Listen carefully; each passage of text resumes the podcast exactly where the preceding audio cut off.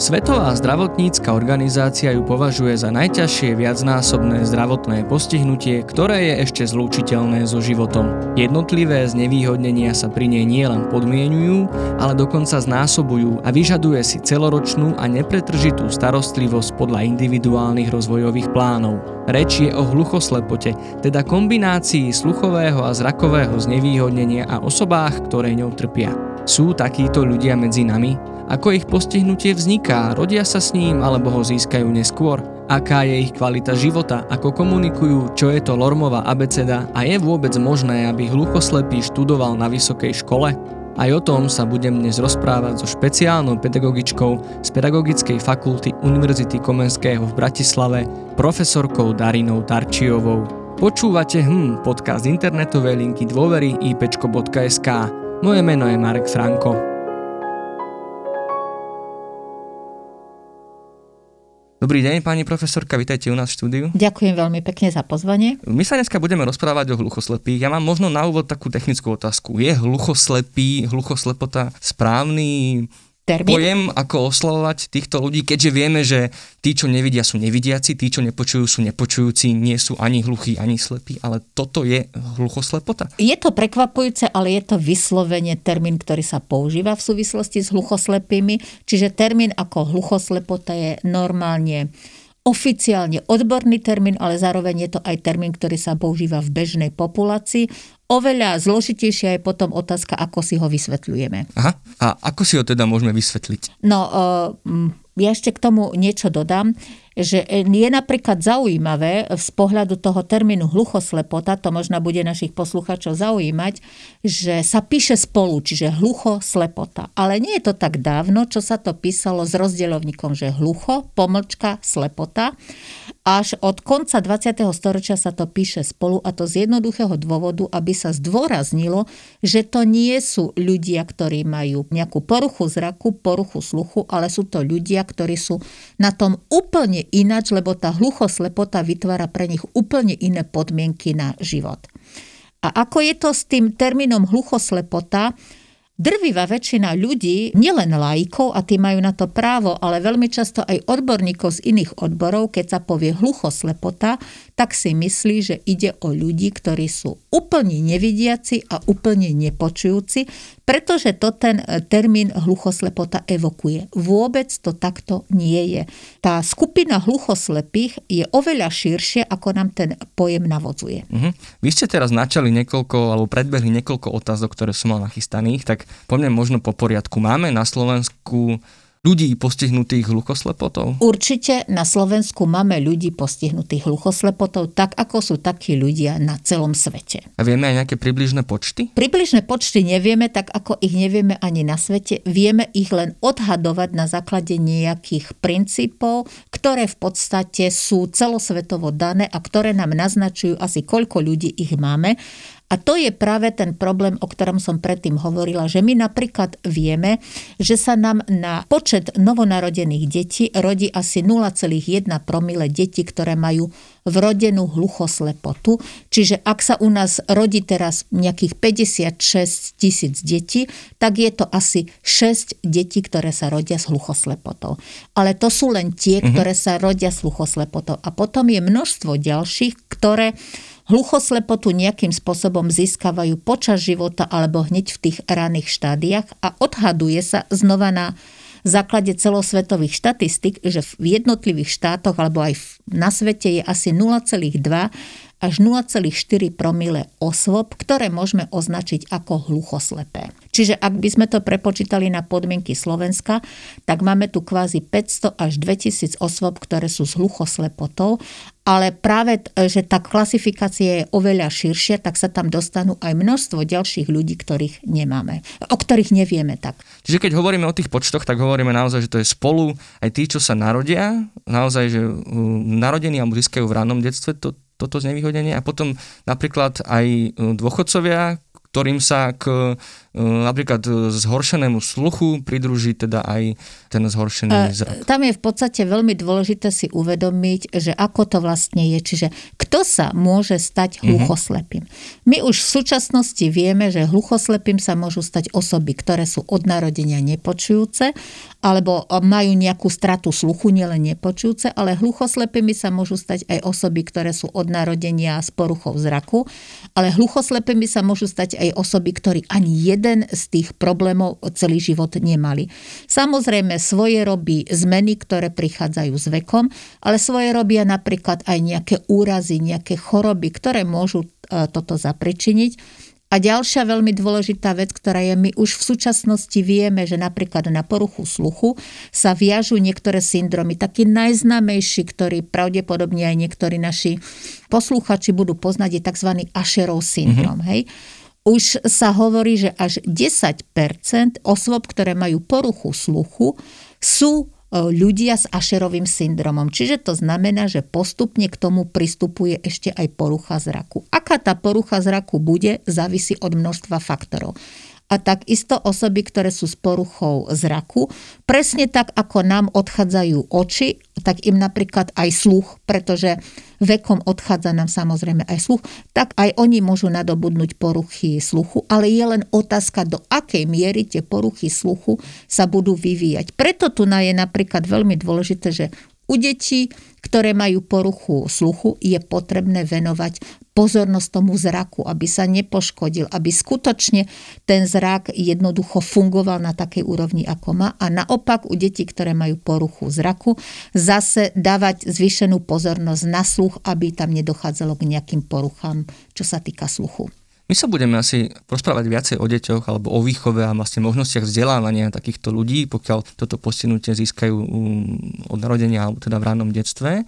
Ale není vlastne viacej tých starších alebo dôchodcov, ľudí, ktorí, ja som čítal, že vlastne jedným z dôvodov, prečo týchto ľudí pribúda, je to, že sa dožívame vyššieho ano. veku a tým pádom tie ano. naše ano. Uh, zmyslové vnemy sa otupujú a zákonite musia títo ľudia pribúdať. A toto je presne tak. Tým pádom, že sa dožívame vyššieho veku, čo je samozrejme fajn, tým pádom, že nám medicína robí také pokroky, ako nám robí, tak samozrejme my sa dožívame veku, ktorý sa naši starí rodičia alebo prastarí rodičia nemali šancu dožiť. Ale práve preto prichádzajú aj nové oblasti problémov. Jedným z nich je skutočne to, že nám tie zmysly nejakým spôsobom sa opotrebujú. Neopotrebujú sa len to, že sme starší, opotrebujú sa aj tým, v akých podmienkach žijeme, čiže určite kde pracujeme, do akej miery sme si v podstate aj šetrili tie svoje zmysly a preto v tej skupine tých starších osôb určite to percento tých osôb, ktoré môžeme označiť ako hluchoslepé je vyššie, ale pozor, to je práve ten problém, na ktorý by som rada upozornila, že u tých, ktorí sa narodia ako, alebo deti, ktoré sa narodia kongenitálne hluchoslepé alebo v skorom e, ranom detstve získajú tú hluchoslepotu, tam musíme veľmi často riešiť tie základné veci. Ako vybudovať komunikáciu, ako ich vzdelávať, ako ich naučiť seba obslužné činnosti, ako ich pripraviť na ten čo najkvalitnejší a možný z tohto pohľadu život. U tých dospelých v podstate, ktorí už dávno majú svoje vzdelanie za sebou, už môžu byť často v postproduktívnom veku, ich vlastne učíme, ako ich pripraviť na túto zmenenú situáciu, ako napríklad tú psychickú situáciu, ktorá sa s tým určite, určite jednoducho viaže, ako ich naučiť prekonávať, ako ich naučiť nové zručnosti, ktoré už samozrejme v tom vyššom veku sa horšie učia, ako pripraviť aj to okolie na tú zmenenú komunikáciu, akým spôsobom ich naučiť, že dokážu tie činnosti, ktoré predtým realizovali možno s pomocou sluchu a s pomocou zraku, realizovať aj iným spôsobom. A to sú vlastne tie také tie dve odlišné pohľady na tú problematiku a s tým napríklad potom aj súvisí to, aké tie osoby sú a aké komunikačné formy používajú. A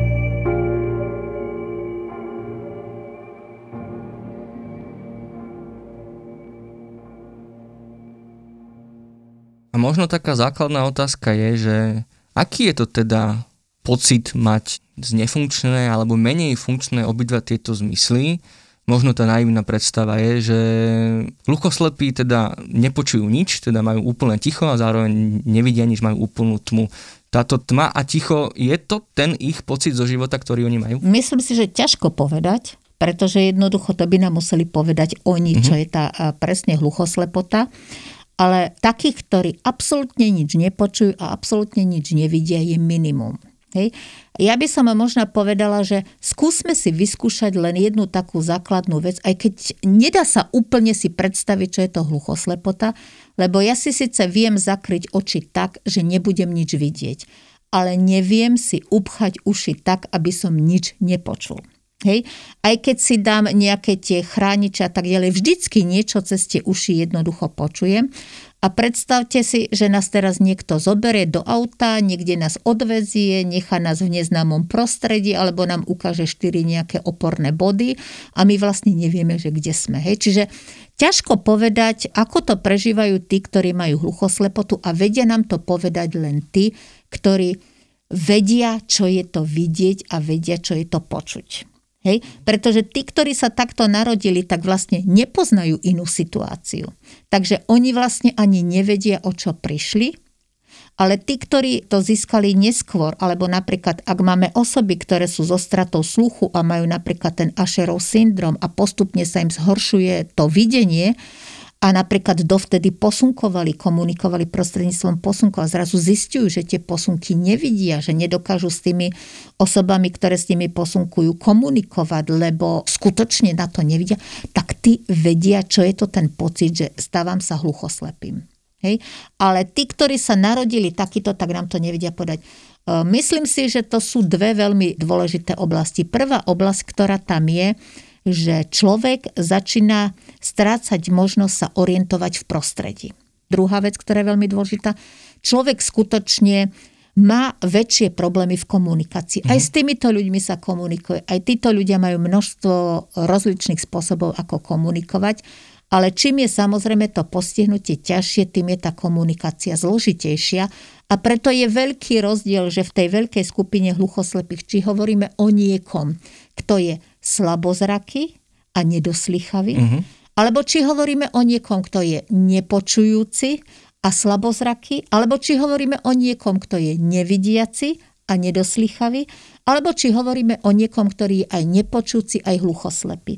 Lebo ten, ktorý napríklad je nevidiaci, ale napríklad je nedoslychavý, môže mať načúvacie aparáty, ktoré môžu byť pre neho veľmi vhodné a môže cez tie načúvacie aparáty veľa vecí veľmi dobre počuť. Hej. Naopak, ten, ktorý bude slabozraký, ale bude nepočujúci, síce nebude nič počuť, ale zase, keď bude mať nejakú kompenzačnú pomocku, čo sa týka tej slabozrakosti, môže sa orientovať prost- čiastočne samozrejme prostredníctvom toho zraku a môžeme znova využiť formy, ktoré sú viazané na zrak. Čiže tie kombinácie tam závisia skutočne od toho, mm-hmm. aká je tá úroveň toho sluchu a zraku.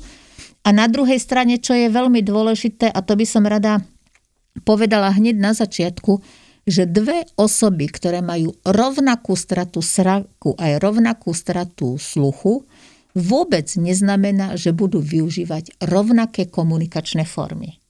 Každá z nich môže používať inú komunikačnú formu alebo inú kombináciu komunikačných foriem. Mhm. K ním sa nedostaneme.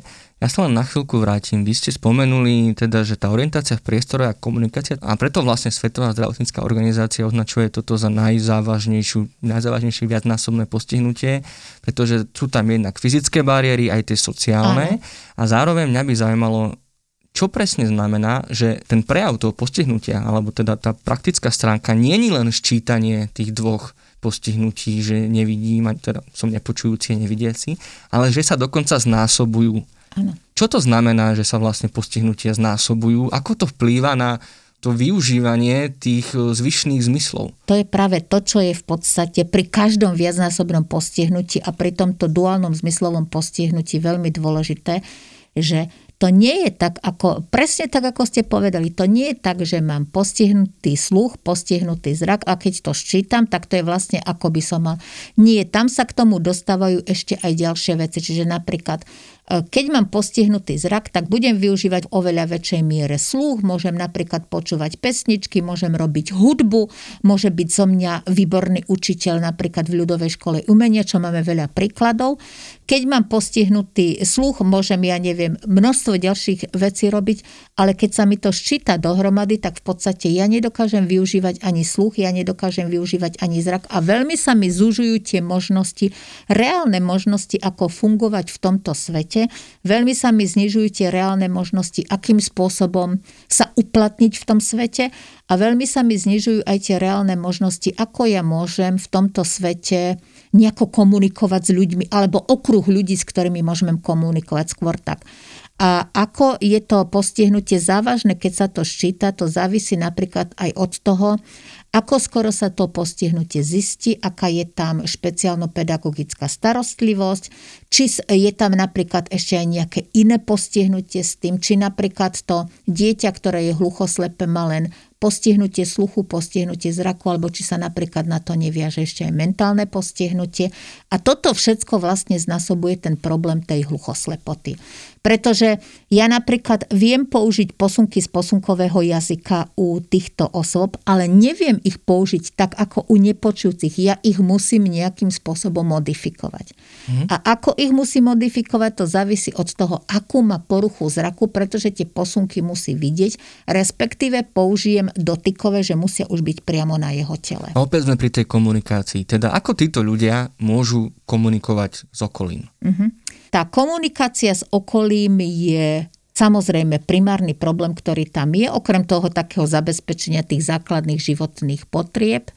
Aj ten proces osvojovania si komunikácie, tie komunikačné formy sú hrozne, hrozne zložité. Hej. A nedá sa povedať, že takýmto spôsobom komunikujú. My máme určitý celý postup, ako sa komunikácia u týchto detí rozvíja a my vieme, že nie u všetkých detí prídeme v úvodzovkách na ten vrchol. Čiže napríklad nie všetci, ktorí majú hluchoslepotu, budú používať hovorený jazyk. Ale hovorený jazyk môžu používať niektorí, ktorí sú napríklad slabozraky alebo teda nedoslychoví a zároveň nepočutí. Tí môžu používať aj hovorený jazyk. Možno nebude mať takú úroveň, ako bude mať úroveň bežnú, ale dokáže s ňou komunikovať, spoločnosť dokáže mu rozumieť a tak ďalej. Ale máme aj deti, ktoré nám napríklad skončia na nejakej úrovni len gest. Hej? Mm-hmm. A jednoducho ďalej nepôjdu skrz to, že bude to postihnutie e, v obidvoch zmysloch veľmi ťažké, alebo je tam ešte pridružené nejaké ďalšie postihnutie. Iná je situácia u tých, ktorí neskôr stratili sluch alebo zrak. Napríklad tí, ktorí boli od narodenia sluchovo postihnutí, Naučili sa napríklad posunkovať, vedia častočne hovorený jazyk. Keď príde k poruche zraku, veľmi často dokážu ten posunkový jazyk transformovať na ten dotykový posunkový jazyk a používajú ďalej posunky v trošku inej forme. Hej. Ten proces napríklad u detí, ktoré sú kongenitálne hluchoslepe, začína tými úplne základnými nesymbolickými gestami. Čiže napríklad tam je veľmi dôležité, aby to dieťa tej osobe, s ktorou komunikuje, začalo veriť. Aby napríklad si tá osoba mohla to dieťa prituliť, aby napríklad tá osoba s tým dieťaťom mohla robiť nejaké činnosti. Toto všetko je totiž začiatok komunikácie. Aby napríklad jej nejaké veci podala, aby napríklad s ňou prešla pár krokov, aby napríklad na fidlopte to dieťa mohlo nejakým spôsobom sa hrať s tým, že ja ho napríklad ako pedagóg budem držať za nohy a ono sa nechá na tej fidlopte hrať. Aby som ho napríklad mohla nejakým spôsobom s nejakým vibrátorom v úvodzovkách po chrbte napríklad s ním robiť. Čiže bude mať z toho príjemné pocity. Čiže tá nesymbolická komunikácia je to, že vám dieťa začne dôverovať, že vás dieťa pozná, vie, kto ste, pôjde s vami, bude s vami robiť niektoré činnosti a potom za tým napríklad ide komunikácia s konkrétnymi predmetmi. Čiže ten predmet, ktorý to dieťa používa v konkrétnej činnosti, je pre ňoho určitý znak, čo ideme robiť. Napríklad ráno dieťa vstane a chcem, aby sa jednoducho išlo umyť, alebo teda ide sa umyť a bude ten predmet, ktorý pre neho bude znamenať to umytie, napríklad nejaká malá, malý kus frote utieračika, on ho dostane do ruky a pre neho tento predmet je znak toho, že ideme spolu do kúpelky a ono bez problémov s vami do tej kúpelky pôjde. Hej? Keď sa vrátime naspäť, tak vlastne môže dostať napríklad do ruky lyžičku. Pre ňoho je tá lyžička znak toho, že budeme teraz tiesť. Mm-hmm. Hej? A takýmto spôsobom sa vlastne cez tie predmety to dieťa učí. Čiže ja mu nejakým spôsobom predigujem, dávam mu informáciu o tom, čo budeme robiť, aby to dieťa sa vedelo na tú situáciu pripraviť. Aby som ho neťahala niekde, kde ono nevie, kde ho ťahám, čo budem tam s ním robiť, pretože samozrejme vtedy sa to dieťa vzbúri. Pretože úplne prirodzene sa možno bojí, úplne prirodzene má možno nejaké svoje úplne iné očakávania, túžby a tak ďalej. A potom následne za tým tí, ktorí majú napríklad nejaké zvyšky zraku, tak idú obrázky, ktoré sú väčšie, ktoré majú nejaké zvýraznený okraj. Tí, ktorí nemajú zvyšky zraku, tak sú to napríklad obrázky, ktoré sú z rozličných materiálov, čiže môže to byť vata, môže to byť nejaké kamienky, môžu to byť rozličné materiály, ktoré doma v kuchyni máme. Čiže on keď to chytí, tak musí cítiť, že je to nie drsné, ale že je to Takže nejaká rôzna štruktúra. Rôzna štruktúra uh-huh. a tak ďalej. A že napríklad na základe toho on vie tam, že na tom obrázku je domček, vedľa domčeku je napríklad, ja neviem, auto a tak ďalej, dokážete to veci rozlišiť.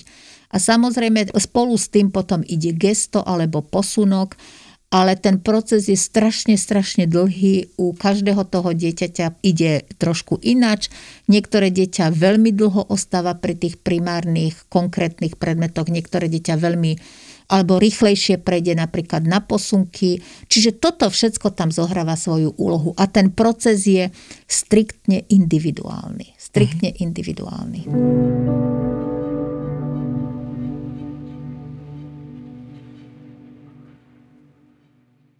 No je tam teda asi teda viacero spôsobov, ako sme sa bavili, je veľa teda tých akoby variant toho mm-hmm. postihnutia, teda variant komunikácie. E, ja som v jednom dokumentárnom filme vlastne videl, že e, ľudia, ktorí získali hluchoslepotu až v neskoršom veku, tak napriek tomu vlastne sú schopní veľmi pekne rozprávať. Teda oni dostávajú iným spôsobom tú informáciu, ale von ju dostávajú v podstate hej, ako hej, bežný človek. Hej. To, čo ja som teraz povedala, tak to je vlastne viazané na tie deti, ktoré mm-hmm. sú od narodenia hluchoslepe. A tam Hej. samozrejme musíme tú komunikáciu budovať. Úplne iná situácia je u ľudí, ktorí majú komunikáciu vybudovanú, čiže napríklad vie slovenský jazyk, nemecký jazyk, alebo to je jedno aký. Zrazu tam dojde k tej strate sluchu a zraku. Často to nie je, alebo teda najčastejšie to je nejaký postupný proces. Mm-hmm. Čiže tí ľudia majú možnosť sa vlastne na tú situáciu, ktorá príde určitým spôsobom pripravovať a vlastne napríklad naučiť sa viacej orientovať prostredníctvom sluchu, keď napríklad je to zrak, hej, alebo zvykne si na niektoré kompenzačné pomocky alebo napríklad začne používať zväčšovaciu lúpu, pretože mu odchádza jednoducho zrak. Čiže určitým spôsobom sa dokážu na tú situáciu pripraviť a úplne iná situácia je, že oni jednoducho majú ten jazyk zvládnutý. Čiže pre nich potom nie je problém ten jazyk dostať do inej formy. A to, na čo ste naražali, a ja to teraz trošku doplním, my máme komunikačné formy, ktoré sa používajú u nepočujúcich, komunikačné formy, ktoré sa používajú u zrakovo postihnutých a tieto vieme transformovať pre hluchoslepých. Typické je posunkový jazyk, ktorý sa dá transformovať pre hluchoslepých, brajlovo písmo, ktoré sa dá transformovať pre hluchoslepých, ale potom vznikli aj ďalšie mhm. systémy, mm-hmm. ktoré sú špecificky určené práve pre týchto hluchoslepých, napríklad Lormova abeceda. To by ma zaujímalo. Hej? No? Lormová abeceda je vlastne v úvodzovkách abeceda, ktorú máme napríklad prstovú abecedu aj u nepočujúcich, ale táto Lormová abeceda spočíva vlastne v tom, že tie jednotlivé písmena sa svojím spôsobom akoby tlačili do ruky tej osoby.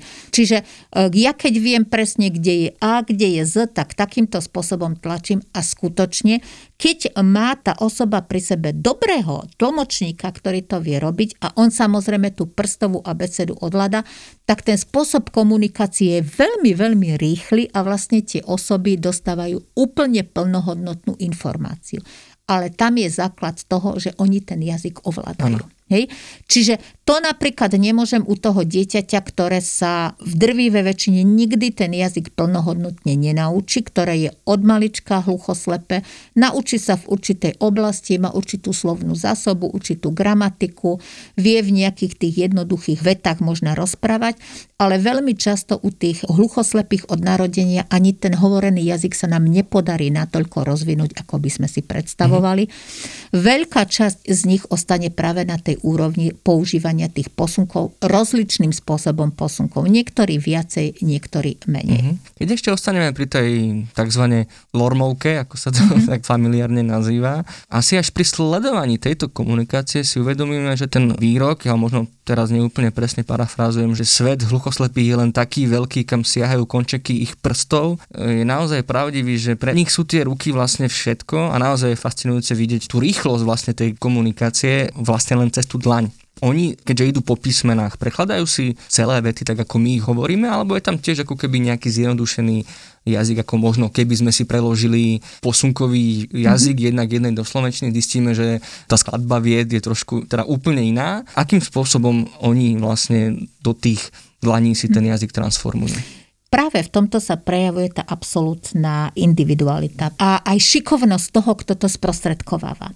Čiže ten, ktorý to sprostredkováva, okrem toho, že teda musí tú lormovku samozrejme 100% ovládať, aj v tom, že rozumie jej, aj v tom, že ju vie produkovať, tak samozrejme musí poznať aj tú osobu, s ktorou komunikuje. Pretože sú situácie, pri ktorých určite treba presne to, čo sa povedalo, jednoducho pretlmočiť ale sú určité situácie, keď napríklad aj my máme kopec balastu v tej komunikácii mm-hmm. a pre tú osobu, aby porozumela o tom, čo sa hovorí, stačí, keď povie základnú tú, alebo teda keď povie tu ten základ, o čom sa teda hovorí. Skôr možná, veľmi často treba do tej lormovky dať aj napríklad ďalšie pridané informácie, aby tá osoba vedela, o čom sa tam hovorí, že napríklad padla táto a táto otázka a zasmiali sa.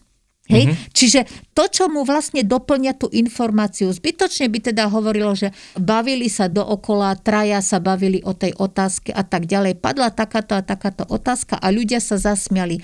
Aby on pochopil, že že bola pre nich možná tá otázka príjemná, možno sa v podstate podivili tej otázke, možno boli prekvapení, že sa niekto na takéto niečo spýta. Čiže tam sú aj tie ďalšie informácie z toho okolia. A priamo keď odpoviem na tú otázku, ja som videla ľudí, ktorým boli takýmto spôsobom prekladané celé prednášky. Uh-huh. Hej? A sama som bola veľmi prekvapená, alebo teda aj veľmi zvedavá, že či sa budú tí ľudia zapájať do diskusie, či jednoducho tie ich otázky budú otázky, ktoré budú, jak sa hovorí, k veci. Samozrejme, boli to ľudia, ktorí v neskoršom veku stratili zrak a sluch, boli to ľudia, ktorí boli s Ašerovým syndromom, to je taká špecifická skupina v rámci tých hluchoslepých. Boli to ľudia vzdelaní, a skutočne tie ich otázky, tá ich diskusie, do ktorej sa zapojili, som bola mimoriadne prekvapená. Bolo zrejme, že oni pochopili tie ťažké odborné témy, ktoré sa tam preberali, mali na to svoj názor. Samozrejme, do určitej miery to ten tlmočník môže, aj keď to nejako skratkovite on povie, on to vie samozrejme doplniť, ale z tohto pohľadu je zrejme, že tá komunikácia je veľmi, veľmi, by som povedala, životaschopná. Mm-hmm presne ako hovoríte, ten e, tlmočník alebo možno nejaký asistent alebo sprievodca vlastne, keď sa pozrieme do histórie, tak vidíme, že naozaj vznikajú také celoživotné partnerstva týchto hlukoslepých s ich, áno. E, myslím, pracovné, nie osobné. A aj osobné. A dokonca aj osobné. Aj osobné. Aj osobné. Naozaj, že potom tá komunikácia je teda veľmi rýchla, veľmi živá a teda ten človek naozaj im sprostredkuje všetko z okolitého sveta. No, no tam, je, tam je, pardon, hmm. že prerušujem, hmm. ale tam je veľmi dôležité na rozdiel od zrakovo postihnutých a sluchovo postihnutých, že ten človek v úvodzovkách aj ten termín tlmočník by som mm-hmm. možno takto nepovedala, možno by som to povedala, že je to sprostredkovateľ, lebo on sprostredková mm-hmm. nielen komunikáciu, ale on musí sprostredkovať aj to, čo sa v tom okolí deje. Mm-hmm. Čiže poviem to na konkrétnom príklade.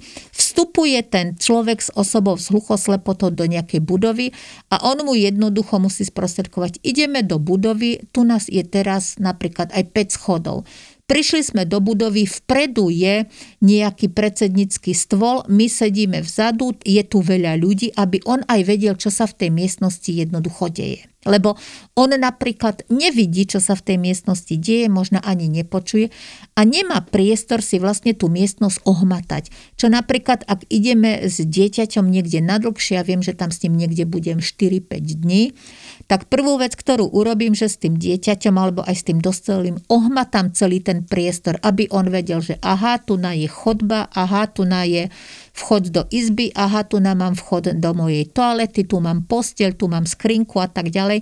Ale to ohmatanie samozrejme určitú dobu trvá a neurobi sa to na prvý krát. Hej. Čiže veľmi často treba zopakovať, aby tí ľudia vedeli, kde sa pohybujú. A to je práve to, že to sprostredkovanie toho prostredia, lebo ak ja mu nesprostredkujem to prostredie, tak tá komunikácia nemusí byť pre ňoho absolútne zrozumiteľná, lebo nevie, prečo sa takýmto spôsobom komunikuje. Mhm. A možno na záver tejto komunikačnej téme, ako možno prebieha nejaký skupinový rozhovor? To je veľmi zaujímavá otázka, pretože veľmi často dvaja hluchoslepí majú úplne iné formy komunikácie, ktoré používajú a nie sú schopní vzájomne komunikovať, mm-hmm. musia komunikovať len cez toho tlmočníka alebo sprostredkovateľa.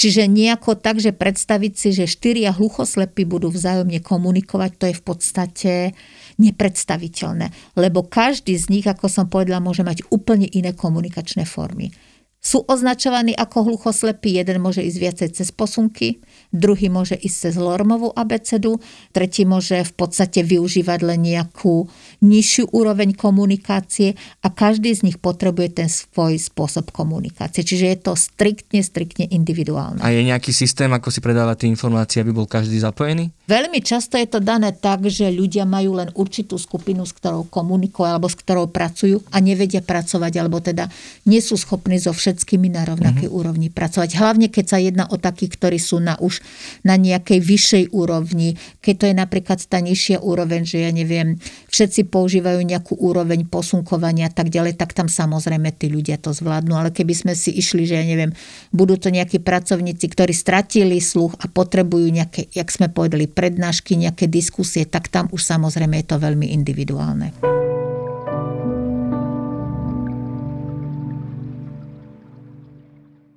Dobre, posuňme sa možno ďalej takým tým praktickým záležitostiam. Aká je na Slovensku starostlivosť od týchto ľudí, možno priamo o detí, ktoré akoby sú tou najcitlivejšou, najohrozenejšou skupinou, aby boli vôbec zapojené do života, kde sa môžu vzdelávať, alebo možno aká je situácia rodín, ktoré majú takéhoto člena. Mm-hmm. Tak jedna vec, ktorú treba teda otvorene povedať, že u nás sa špecifická starostlivosť o túto skupinu detí začala neskoro. Začala sa až vlastne na konci 20. storočia, dovtedy sme v podstate tie deti, o tie deti sme sa nejakým spôsobom zvlášť nestarali a samozrejme tie deti veľmi často pendlovali medzi školou pre sluchovo postihnutých a školou pre zrakovo postihnutých, lebo na škole pre sluchovo postihnutých nedostatočne videli a na škole pre zrakovo postihnutých nedostatočne počuli. Čiže vlastne nemohli byť úspešné ani tam, ani tam. V 90. rokoch 20. storočia vznikla prvá škola, ktorú aj v súčasnosti ešte máme a to je špeciálna základná škola pre deti s hluchoslepotou v Červenici pri Prešove.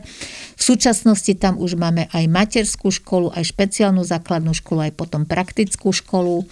Je to jediná škola na Slovensku a prví absolventi tejto školy už majú v podstate aj zariadenie pre dospelých sluchoslepotov a to je znova v, Košici, v zdobe pri Košiciach, kde časť z nich jednoducho žije samozrejme žije za podmienok ako dospelé osoby, čiže majú tam určitú špeciálnu starostlivosť, ale zase na druhej strane je daná určitá možnosť ich rozvíjania, do určitej miery v podstate majú, tak by som povedala, že aj zabezpečený ten život tak, ako by mali, keby boli teda dospelí podľa tých ich možností.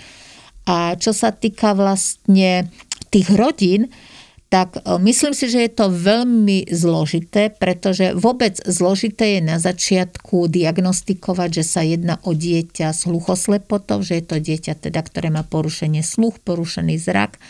Keď ide o kongenitálne postihnutie, veľmi často je to ťažké postihnutie, veľmi často k tomu je ešte aj mentálne postihnutie, respektíve môžu byť k tomu aj nejaké iné problémy, a tí rodičia na začiatok riešia hlavne tieto zdravotné problémy. My vieme, že tých detí je pravdepodobne viacej, ako je ich v tejto špeciálnej základnej škole, ale v sprave, pretože tam je aj to mentálne postihnutie často u tejto skupiny, tak si myslíme, že často sa dostávajú do iných zariadení, respektíve pre rodičov nie je také jednoduché dať to dieťa, ak je niekde zo západného Slovenska, dať to dieťa úplne na východné Slovensko. Vie, že ho nebude v podstate často vidieť, pretože však to nie je možné každý týždeň tam ísť. Veľa rodičov sa s tým nevie vysporiadať, že by tamto dieťa dalo, chce ho mať napríklad bližšie, alebo chce si ho nechať možno aj doma z rozličných dôvodov môže potom chodiť napríklad do špeciálnej základnej školy pre deti s mentálnym postihnutím, do toho variantu ale samozrejme tam mu zase nie je poskytovaná taká špecifická starostlivosť.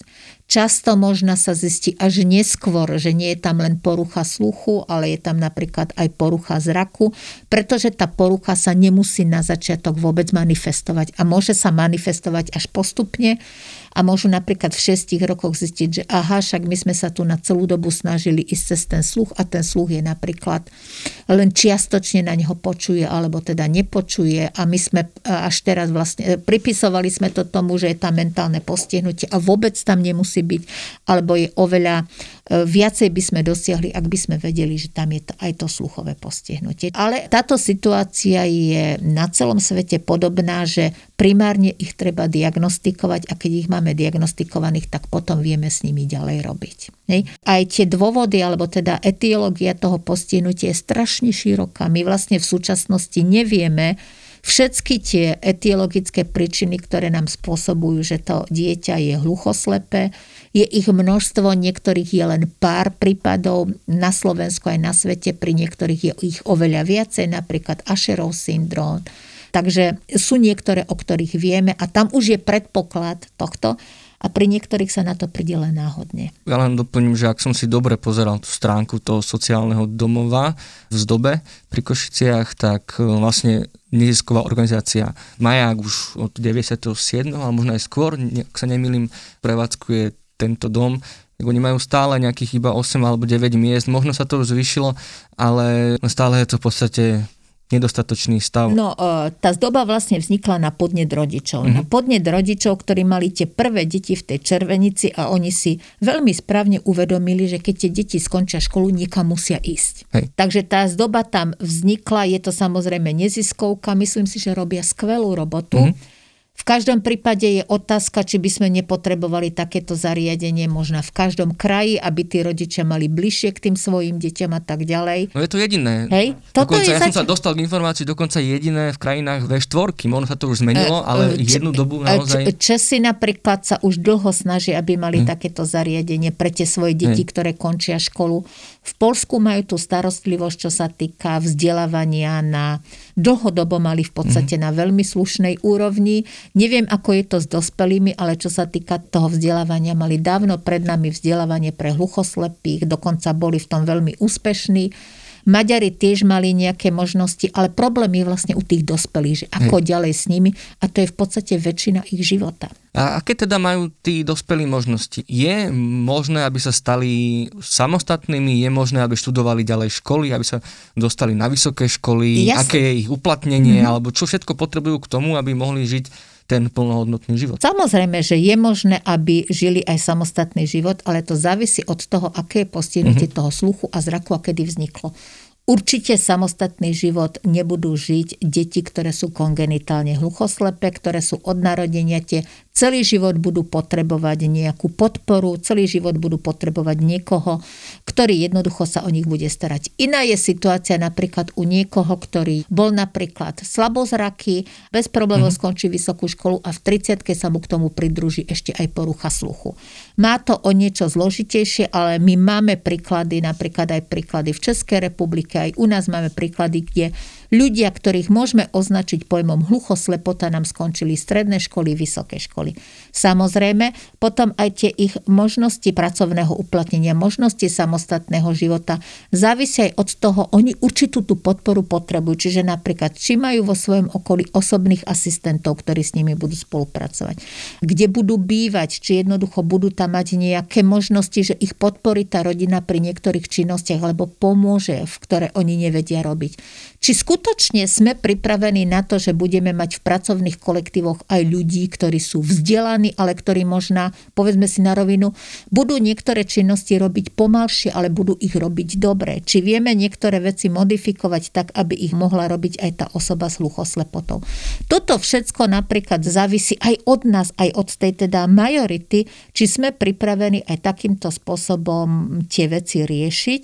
A zase na druhej strane samozrejme závisí aj od tej skupiny, ktoré sluchoslepí, či vedia, či chcú a či majú aj natoľko mm-hmm. vnútornej sily niektoré tie problémy, ktoré sa vyskytnú, jednoducho prekonávať. Určite tí, ktorí získali neskôr hluchoslepotu, Najjednoduchší spôsob je teda dať invalidný dôchodok a nechať ich v podstate doma. Ja si myslím, že to je najjednoduchší spôsob, ktorý kvázi akoby poukazoval na to, že spoločnosť sa o nich starali. Ja si myslím, že veľa z tých ľudí je schopných byť ešte užitočných, je schopných nejako fungovať iným spôsobom, je schopných napríklad mať aj voľnočasové aktivity, ktoré môžu byť veľmi zaujímavé. Napríklad aj v tej dobe majú akademického maliara, ktorý chodí s ním a jednoducho malujú, robia potom výstavy, kde sa môžu tie obrazy kupovať. Čiže aj takéto voľnočasové aktivity môžu byť pre tie osoby sluchoslepotou, ktoré napríklad nie sú schopné sa celkom pracovne uplatniť alebo tých možností je menej, môžu byť pre nich zaujímavé a môžu ich nejakým spôsobom rozvíjať.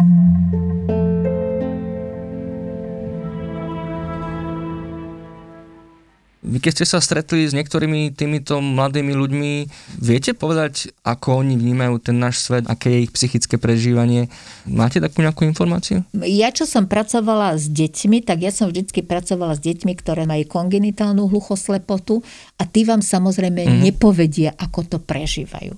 Tí vám to jednoducho nevedia povedať. E, vy len musíte ako človek na základe toho, akým spôsobom sa oni správajú, zistiť, domyslieť si, dedukovať, v aké sú oni momentálne pohode, ako sa cítia, či sú spokojní, či nie sú spokojní. My napríklad sú také situácie, ktoré už si medzi sebou povieme, že mali sme napríklad jednu dievčinu, ktorá bola veľmi šikovná ale keď začala škripať zubami, tak sme vedeli, že je nespokojná. Mm-hmm. Čiže sme začali zisťovať, prečo je nespokojná, lebo niečo sa v tom okolí dialo, čo sa jej nepačilo. Buď to bolo pre ňu dlho, že už sa nudila, buď sme jej dali robiť činnosť, ktorá ju nebavila, takže sme hľadali nejaké iné činnosti, pretože poslednú vec, ktorú vy jednoducho chcete, aby vám to dieťa začalo reagovať nejako agresívne, že napríklad hodí to o zem, alebo ja neviem, začne sa seba poškodzovať, lebo ho nutíte robiť niektoré veci, ktoré ono nechce. Tak ako aj my všetci mm-hmm. ostatní. Hej? Na druhej strane v podstate vidíte na tom chlapcovi alebo dievčaťu, s ktorom vidíte, že zrazu sedí a ono sa usmieva. Hej? Viete, že je to pre neho nejaká príjemná chvíľa. A teraz tiež zistujete, prečo je to príjemná chvíľa, lebo sedíme niekde vonku na lúke, ja neviem, idú sa tam opekať špekačky, on sa vlastne teší na tú špekačku, alebo cíti nejakú vôňu, cíti nejakú vôňu, Presne mm, tak, čiže, čiže, alebo ja neviem, boli sme, vymyslím si, boli sme spolu s, s hluchoslepými, sme boli spolu na lanovke, sadnete si s ním, samozrejme, že dávate pozor, mm-hmm. aby sa mu nič nestalo. On síce nevidí tú krásu pod vami, ktorú vy vidíte, ale už vlastne to, že niekde ide nejaký vanok na ňo fúka, vy sa na ňo pozrete a on sa usmieva. Viete, že to je pre ňoho úplne senzačná chvíľa, on sa teší a prejavuje to. On vám nepovie, že jak je tu na dobre, to vám povie len tá menšia skupina, ale to, akým mm-hmm. spôsobom sa tvári, alebo že chce ísť opakovanie. Uh-huh. Hej?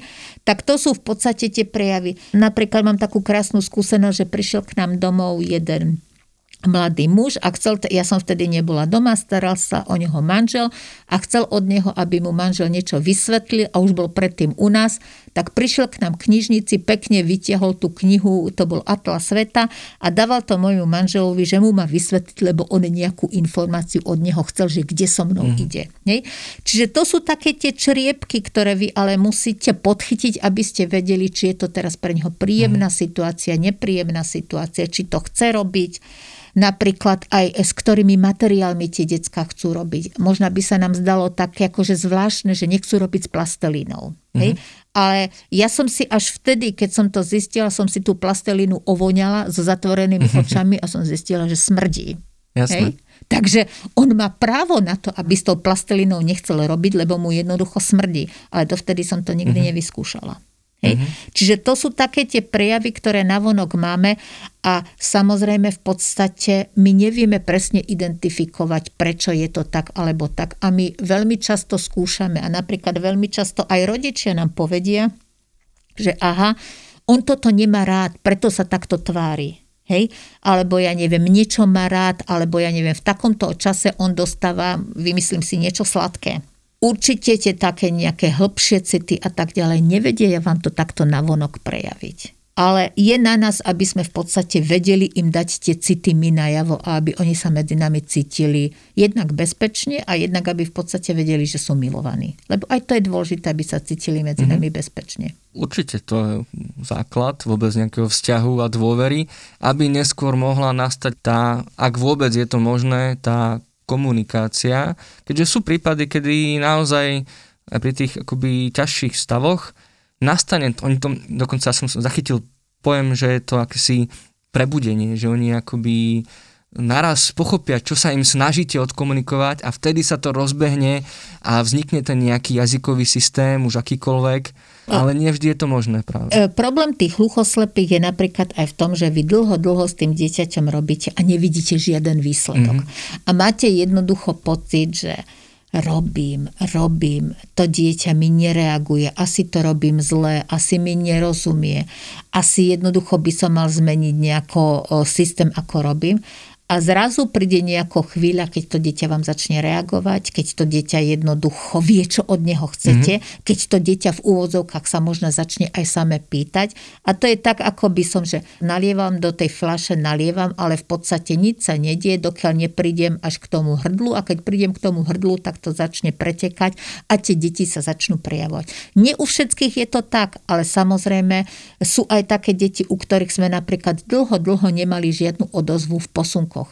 A zrazu v podstate nám, len sme vedeli, že rozumejú posunkom, lebo keď sme mu povedali, že zober červenú, tak tú červenú zobral. Mm-hmm. Zober, ja neviem, kocku, tak tú kocku zobral. Ale nikdy nezaposunkoval.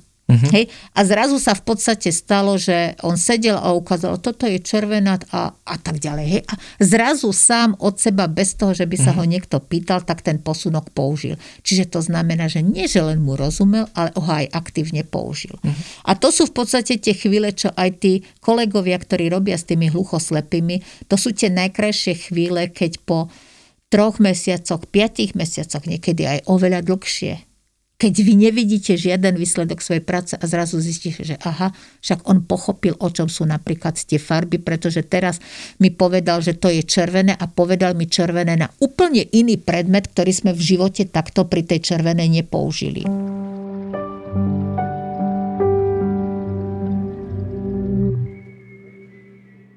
Poďme teraz možno aj pre poslucháčov takým praktickým veciam. Ako týchto ľudí rozpoznať, ako, ani nie, že ich osloviť, pokiaľ nevieme, ako majú úroveň sluchu, mm-hmm. ako k ním pristúpiť, ako nadviazať komunikáciu, keď možno sme v nejakej situácii, kedy máme pocit, že by sme im mali pomôcť. Sú nejaké praktické rady ako na toto? Tak by som povedala, že jedna, jedno také poznávacie znamenie, ktoré málo ktorí ľudia vedia, tak ako majú nevidiaci bielu palicu, tak majú hluchoslepí červeno-bielu palicu. Čiže keď vidíme osobu, ktorá má červeno-bielu palicu, tak automaticky viem, že je to osoba s hluchoslepotou. To je prvá základná vec. Druhá vec, ktorú si treba uvedomiť, len skutočne tí, ktorí sú na tej vyššej úrovni, tak bude napríklad na ulici ten hluchoslepý sám. Mm-hmm. Hej? Vždycky ten hluchoslepý bude s nejakým sprievodcom, či to bude rodič, či to bude nejaký jeho opatrovateľ alebo tak ten hluchoslepý v podstate na tej ulici nebude takýmto spôsobom sám. Môže sa stať, že budú napríklad ten Asherov syndrom je taká samostatná skupina. Tam, ako som povedala, je veľa nepočujúcich, ktorí boli pôvodne nepočujúcich. Tí môžu byť niekedy samostatní, ale tí e, ešte vtedy, keď teda majú ten zrak nejako v poriadku. Ako s nimi komunikovať? Ja si osobne myslím, že bežný človek s normálnym hluchoslepým má problém komunikovať. Mm-hmm. Hej? Pretože aj tam v tej komunikácii existujú určité princípy. Jeden z tých princípov komunikácie je, že ja sa musím tej osobe predstaviť. Predstavte si, že ste niekde na ulici, niekto vám zaviaže oči, nebudete nič počuť, teraz niekto k vám príde a vám bude niečo hovoriť. Hej? Čiže Tie princípy komunikácie je, že ak ja prídem k hluchoslepému, tak sa mu primárne musím predstaviť. A Samozrejme komunikuje sa cez tú osobu, ktorú on už pozná. Čiže či už ho pozná cez posunok, alebo ho pozná cez nejaký iný tzv. taktilný kľúč. Čiže môže mať veľký prsteň, ktorý je pre neho znakom, že je to Tarčiova, alebo môže mať kučeravé vlasy. Keď mu dám, tak jemu je jasné, že sa jedná o mňa. A potom sa tam za tým, ja ho musím poznať, aby som vedel, aké komunikačné formy využíva. Čiže bežný človek, ak chce hovoriť s hluchoslepým, tak v drvivej väčšine hovorí cez nejakého sprostredkovateľa a až keď nejakým spôsobom sa s ním spozna, tak môže potom komunikovať s ním. Hej? Mm-hmm. To hovoríme o tých ťažších prípadoch. Ak mám e, slabozrakého a nedoslychavého, a, a to je tiež hluchoslepý, mm-hmm. tak tam samozrejme závisí od toho, čo on primárne používa. Môže byť slabozraký a nedoslychavý, ktorý primárne používa hovorený jazyk. A možná v úvodzovkách v niektorých prípadoch nám to ani nedojde, že aj toto je osoba, ktorá už patrí do tej skupiny hluchoslepých. Hej? Lebo napríklad ani možno on sám sa ešte nepočíta do tej skupiny hluchoslepých. Ale podľa tých medicínskych pravidel už je to osoba s hluchoslepotou. Tak myslím, že sme na konci. Mám ešte takú otázku, keďže toto postihnutie je naozaj závažné, preto možno tých úspešných, takých tých inšpiratívnych príbehov mm, si ich tak všímame viacej. Nie, že by mm-hmm. ich bolo viacej, ale všimneme si ich viacej. Taký známy príbeh je príbeh Helen Keller zo Spojených štátov amerických, ktorá nie možno úplne v skorom rannom detstve, ale teda naozaj v detstve sa stala hluchoslepou, napriek tomu vyšudovala vysokú školu, dokonca robila prednášky na podporu týchto ľudí a dokonca sa naučila, aj keď teda ju neovládala od detstva, hovorenú reč, to je tiež možno téma, ktorú sme trošku obišli, že oni dokážu aj odčítať z tváre vlastne mm-hmm, reč, mm-hmm. ale zároveň akoby dá sa naraziť aj na možno viacej príbehy z minulosti, aj také, kde naozaj tá komunikácia nebola rozvíjaná, prípadne bol ten jediný komunikačný partner rodič takéhoto človeka. Pokiaľ ten rodič zomrel, vlastne ten človek sa ocitol, keďže mali nejaký vlastný systém, Presne tak. ocitol v, absol- v absolútnej uh-huh. izolácii. To sú teda možno viacej príbehy z minulosti. Máte aj vy nejaký taký inšpiratívny príbeh, že naozaj aj napriek takýmto vážnym komplikáciám, týmto obmedzeniam v živote, není to niečo fatálne, niečo, čo by neumožňovalo vlastne žiť život v rámci mm-hmm. možností? Mm-hmm.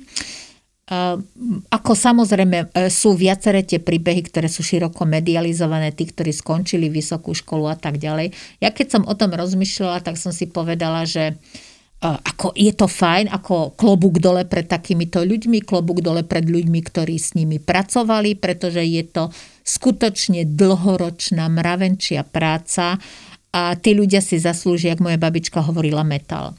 Ale ja som si spovedal, že sa skôr podelím s príbehom človeka, ktorého ja poznám, ktorý je tu na, u nás na Slovensku, s ktorým ja som pracovala a o ktorom si myslím, že ak by tá starostlivosť bola skôr, ako on ju teda potreboval, tak mohlo byť ešte na vyššej úrovni, ako v súčasnosti jej. Hej?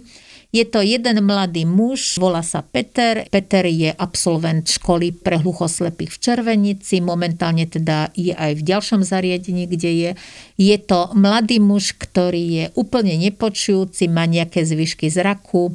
Ja som s ním bola aj v zahraničí, čiže e, robili sme aj také medzinárodné divadlo spoločne s inými hluchoslepými z ďalších štátov.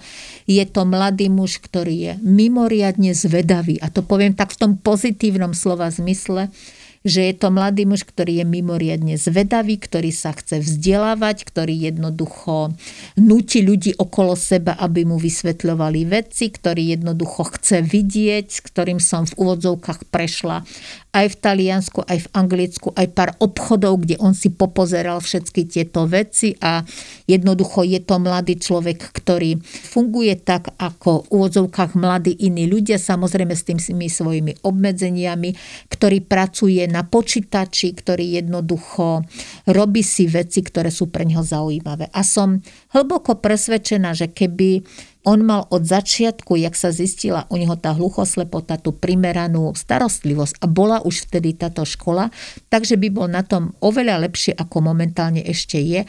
Ale čo mňa u neho fascinuje, mňa u neho fascinuje tá jeho taká radosť zo života. Hej?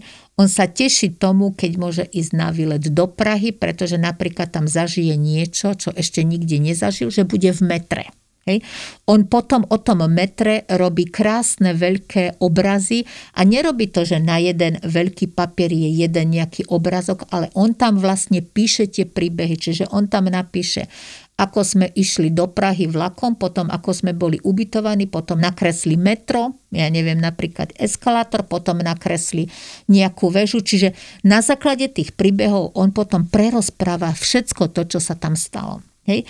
A e, výborné je, že napríklad ten Peter, pretože tiež to robia, napríklad sa zúčastňujú aj v úvodzovkách plesov, kde normálne fungujú medzi ostatnými, teda nechcem nazvať, že zdravými, ale intaktnou spoločnosťou a on si strašne veľa vecí pamätá. My sme spolu napríklad cestovali do Glasgow a ja som mu teda vysvetľoval, že ako pôjdeme, že teda do Viedne nás manžel odvezie, z Viedne ideme lietadlom, ideme do Amsterdamu, z Amsterdamu ideme do Glasgow a som na Glasgow som mu ukázal akože to mm, daktilné písmeno, že G, Glasgow a teda prišli sme do Glasgow, jak on za mnou išiel, tak ma tak pobuchal, keď my šli z lietadla, mi hovorí, že už sme v Glasgow, hovorím, že áno, áno, už sme v Glasgow. Asi za pol roka som sa mala s nimi teda stretnúť, s ním aj s jeho rodičmi a rodičia mu teda povedali, že budeme s Darinou a tak ďalej.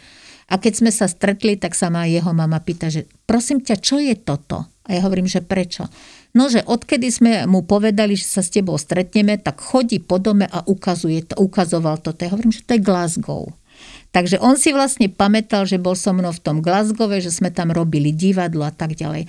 A to nie sú tí, o ktorých sa píše vo uh-huh. veľkých knihách, ale to sú tí, ktorí sú obyčajní naši absolventi, ktorí si žijú ten svoj život, samozrejme s určitými tými obmedzeniami, ale ktorí sa dokážu tešiť z toho svojho života a ktorí v podstate napriek tomu, že teda majú množstvo takýchto obmedzení, tak sú svojím spôsobom šťastní a dávajú vám to najavo.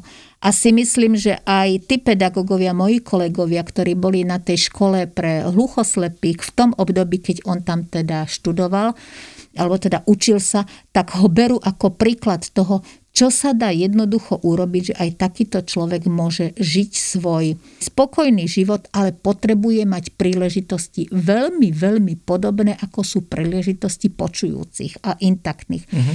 Že napríklad on bol prvýkrát pri mori, on nevedel, že to more, keď ide, takže tam tie vlny nejakým spôsobom vám udierajú do nôh. Hej. Prvýkrát sme boli spolu na loďke na tom mori, on bol úplne úžasnutý, že jak sa to s nami hýbe. Hej. Uh-huh. Prvýkrát so mnou letel, on bol úplne úžasnutý, lebo sme teda išli do lietadla.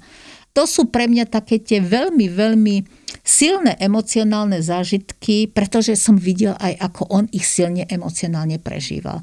Ale my sa musíme naučiť, že im musíme poskytovať veľmi podobné možnosti, pretože napríklad cesta do Talianska, cesta do Glasgow a tak ďalej sú pre ňoho veci, z ktorých ďalšie 3-4 mesiace čerpe uh-huh. A jednoducho dokáže s nimi pravdepodobne, ja si to tak vysvetlím, aj vnútorne tak pracovať, že ho to robí spokojným. Uh-huh. No nesmieme zabúdať, že sú to stále ľudia, nielen nie len diagnózy áno, a teda áno. Veď, dať im príležitosť, veď, robiť im radosť. Veď práve to, že množstvo tých vecí, ako som spomenula, tú lanovku, uh-huh. hej, možno bežný človek by povedal, preboha, vy pôjdete sluchoslepým na lanovku a prečo nie? Ja musím zabezpečiť samozrejme jeho bezpečnosť, ale pre ňo je to skvelý zážitok. Pani profesorka, ja vám ďakujem za tieto dôležité a inšpiratívne slova aj za tento veľmi informačne nabitý rozhovor. Ďakujem veľmi pekne a nech sa vám darí vo vašej práci ešte. Ja ďakujem ešte raz za pozvanie.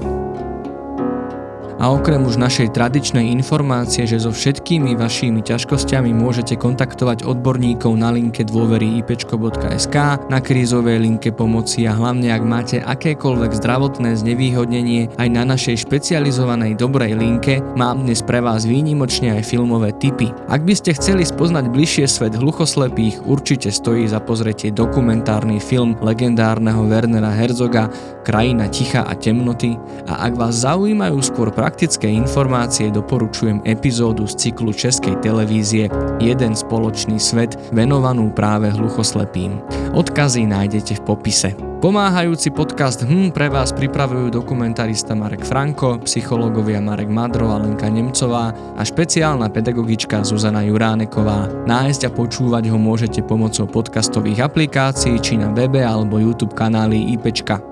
Ak nám chcete pomôcť v našej práci, odporúčajte a zdieľajte tento alebo iný náš diel na sociálnych sieťach, alebo nás môžete podporiť aj finančne cez portály Patreon a Darujme či prenajmom nášho štúdia. Na budúci týždeň sa budeme spolu so psychologičkou Katarínou Franekovou rozprávať o LGBT komunite a psychickom prežívaní jej členov.